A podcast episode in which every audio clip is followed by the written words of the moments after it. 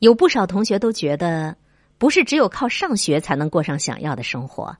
我能做兼职啊，我还能去摆摊儿啊。但现实却是，很多人除了上学，真的是没有其他的路能走了。一起来听央视名嘴白岩松对于高考以及读书的一些看法，还有他的观念，希望大家都能从中受益。不读书，你拿什么跟别人拼呢？财富还是智慧？经验还是人脉？这些你都有吗？现在的社会现状，混在最底层的绝大多数都是没有读过书的。那些成功的人真是万里无一，而且依靠他们的情商，读不读书是没有太大区别的。你读10000年的书，也拼不过一个韩寒，但是他不上学却比我们学的还要凶猛。很多人都说现在阶层板结了，其实此前更板结，所以高考才是真正的结束了那种板结，让不管是什么身份，你如果分数靠谱，你就总能够往上走。没有高考，你拼得过富二代吗？这是非常事实的东西。尽管高考有很多毛病，但起码现在还是最公平、最给人希望的一条路。但是有些孩子们不这样想，条条大路通罗马，我上不了大学也没什么，将来肯定也能干出个样子来，不一定会比那些考大学的同学混得差。孩子啊，我真想知道你哪来的自信呢？不考试不上学，你还有多少东西可以拼？考试不是唯一的路，但却是最公平的一条路。虽然仍然有很多人认为考试制度不合理，一考定终身，让孩子失去了乐趣，失去了自由，也限制了创造力。可是正是考试，让大多数孩子拥有了公平竞争的机会。不管你的出身如何，家底如何，长得怎么样，父母是谁，只要你成绩足够好，你就有机会上好的大学，长更多的见识，认识更多的人，过上相对好的生活。在成绩面前，人人平等，这是很多孩子改变命运的最重要的一环。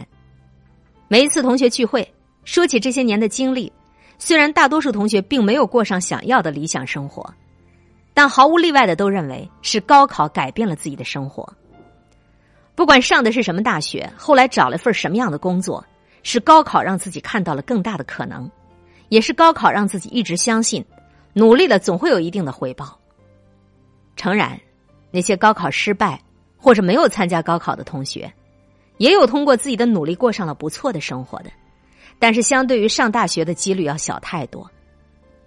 如果有考试这样一个现成的机会摆在面前，为什么不拼尽全力去试一试，非要绕远路呢？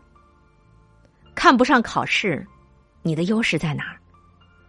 有的孩子啊，也不知道哪来的自信，认为即使我学习不好，成绩不好，自己将来也能过上想要的生活。这种自信来源于什么呢？是你的综合素质，还是你的见识？